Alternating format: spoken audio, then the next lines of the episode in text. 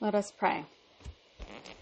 Holy God, may the words of our mouths and the meditations of all of our hearts be acceptable in your sight, our rock and our redeemer.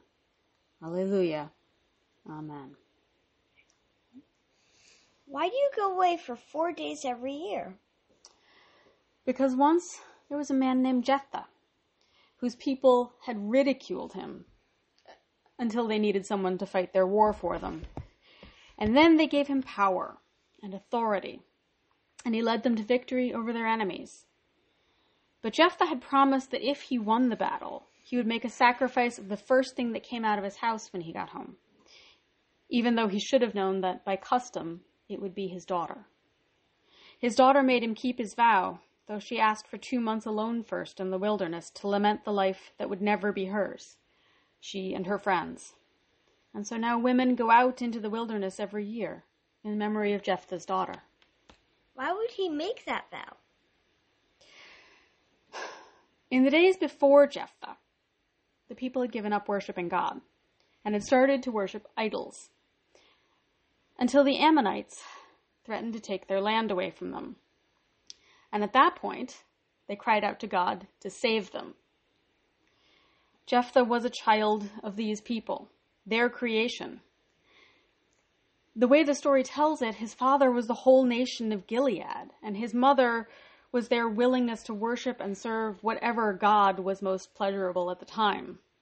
And this child, this creation of the people of Gilead, was tossed aside and bullied just for existing, for being the constant reminder of what the people had done wrong. Because the people of Gilead did not want to be accountable. They did not want to deal with the consequences of their actions. And so Jephthah was angry at being cast out from those who had made him, and his anger turned to violence, and he led a band of marauders who took what they wanted, whatever they wanted, and counted it as their right. It was their ability to take and to dominate that gave them power. So when the Ammonites threatened Gilead, Gilead repented. Gilead turned back to God because they didn't think their idols could save them. And God, in all of God's grace, had mercy on them and promised to save them. But the Gileadites wanted to save themselves. They turned back to God, but they didn't really know how to do that. And so they asked Jephthah, the child of their fault, to use his skills as a warrior on their behalf. Because even as they repented, they wanted to control and take and use. So they gave themselves over into Jephthah's hands, into the hands of the discarded product of their self serving ways, and even as they gave him power, he took more. Because all that Jephthah knew was that power comes through violence. How on earth could he have thought otherwise? This man who had had to fight for all he had could not accept what was offered. The only way he knew was to take it by force. So the Gileadites offered him leadership. And he didn't just accept it, he bargained for it. He bargained for what they were offering. He said that if God gave him victory, he would lead. Which means he invoked the name of God not because he believed in God, but because he wanted to take for himself not just the human power that the Gileadites were offering, not just leadership of the of the nation, but divine favor. He wanted God's blessing on his leadership, and that sort of power that can't be removed by the people. And in the middle of all of this, God, who had already had mercy on the people of Gilead, sent the Spirit upon Jephthah. But just like when the Gileadites offered him power, the gift of the Spirit, this was something that Jephthah couldn't accept, because though he invoked the name of our God, he actually worshipped violence and human power. He needed to control this gift, this spirit gift, to take it on his own terms, and so he vowed a sacrifice that God never required.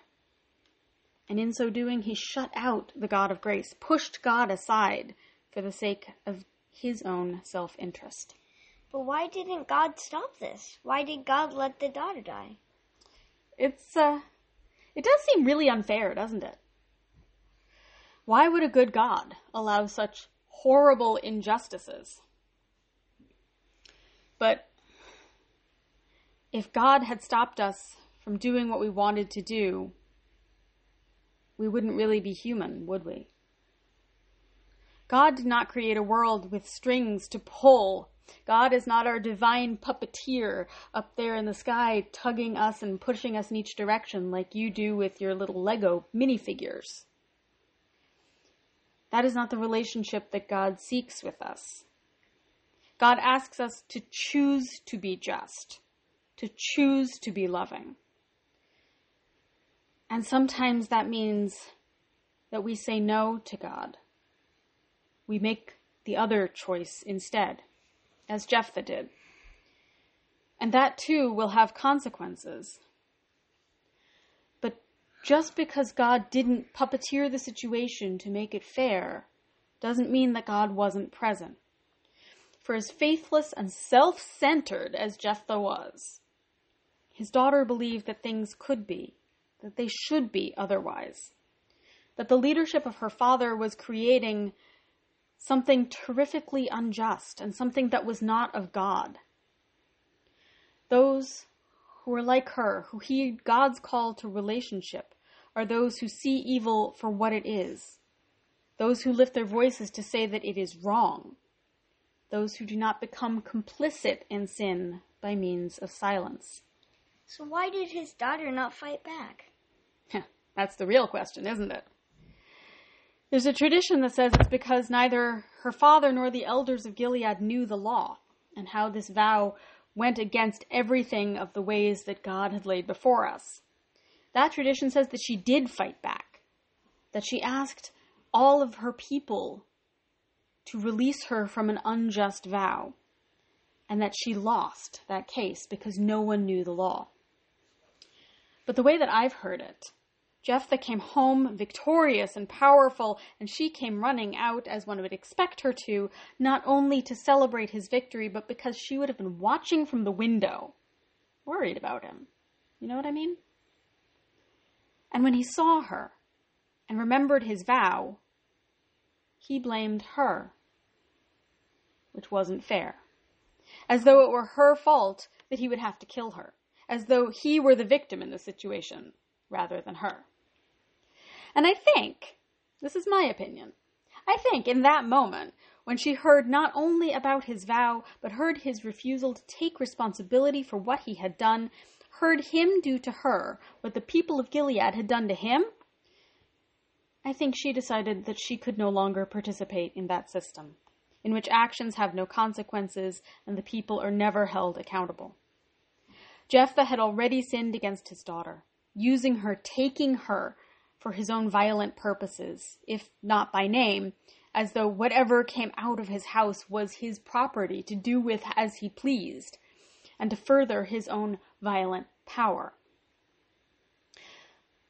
But I think his daughter knew that you cannot take that which gives itself.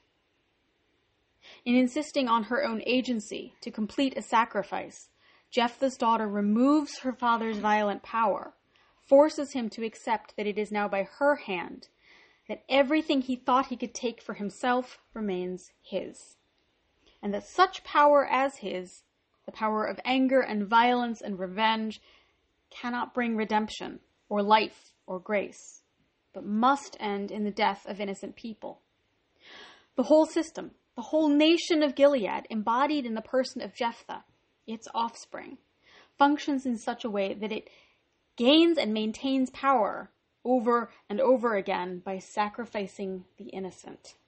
And Jephthah's daughter forced her father to reckon with that to face the consequences of his actions, to grapple with the idolatry of invoking the name of God while giving worship to violence and control, to sit in the knowledge of what his desire for power and vengeance had cost, and to sit like that for two whole months as she went off into the wilderness. Two months, which was long enough for the adrenaline of battle to have worn off, for him to have lost his battle rage, to ensure that the sacrifice that she would be was its own moment, totally separate from the fight for Gilead. Because when all of your power is built on taking what you can for your own self interest, the consequences will fall on those whose lives do not seem to matter to those who are accumulating power. And make no mistake that although Jephthah won the battle, it was his daughter who saved her people from the idolatry of human power and the temptation to use God to justify what we have created, and so to ignore the consequence and normalize that violence of sacrifice. Why do you still go out? All of all of that happened a long time ago. The story of Jephthah's daughter is an old one, but it echoes throughout the generations, and we should not forget. We go out because an innocent person died, for the sake of accruing power to someone who already had it.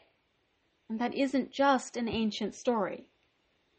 We go out to bear witness to the ways that lives are sacrificed to the urge to take, the idolatry of control and self importance that takes the name of God in vain while our worship is elsewhere, to the lives that are kept in poverty and hunger, that are denied care and compassion, that are dismissed and ridiculed and marginalized and lynched to make sure that the powerful never lose their power. We go out because our people continue to create and mold its offspring without accountability or responsibility. And to be silent is to be complicit. Because God calls us still to recognize evil and injustice and the powers of death, to name them aloud, to show how we have made them normal, even though they keep us out of relationship, out of the very love that God still wants for us. We can't reject the products of our culture's idolatrous affairs. We have to take responsibility for the children birthed of individualism and power, wealth and violence, self interest and fear, because Jephthah's daughter may have once been sacrificed, but she lives in us and we live for her.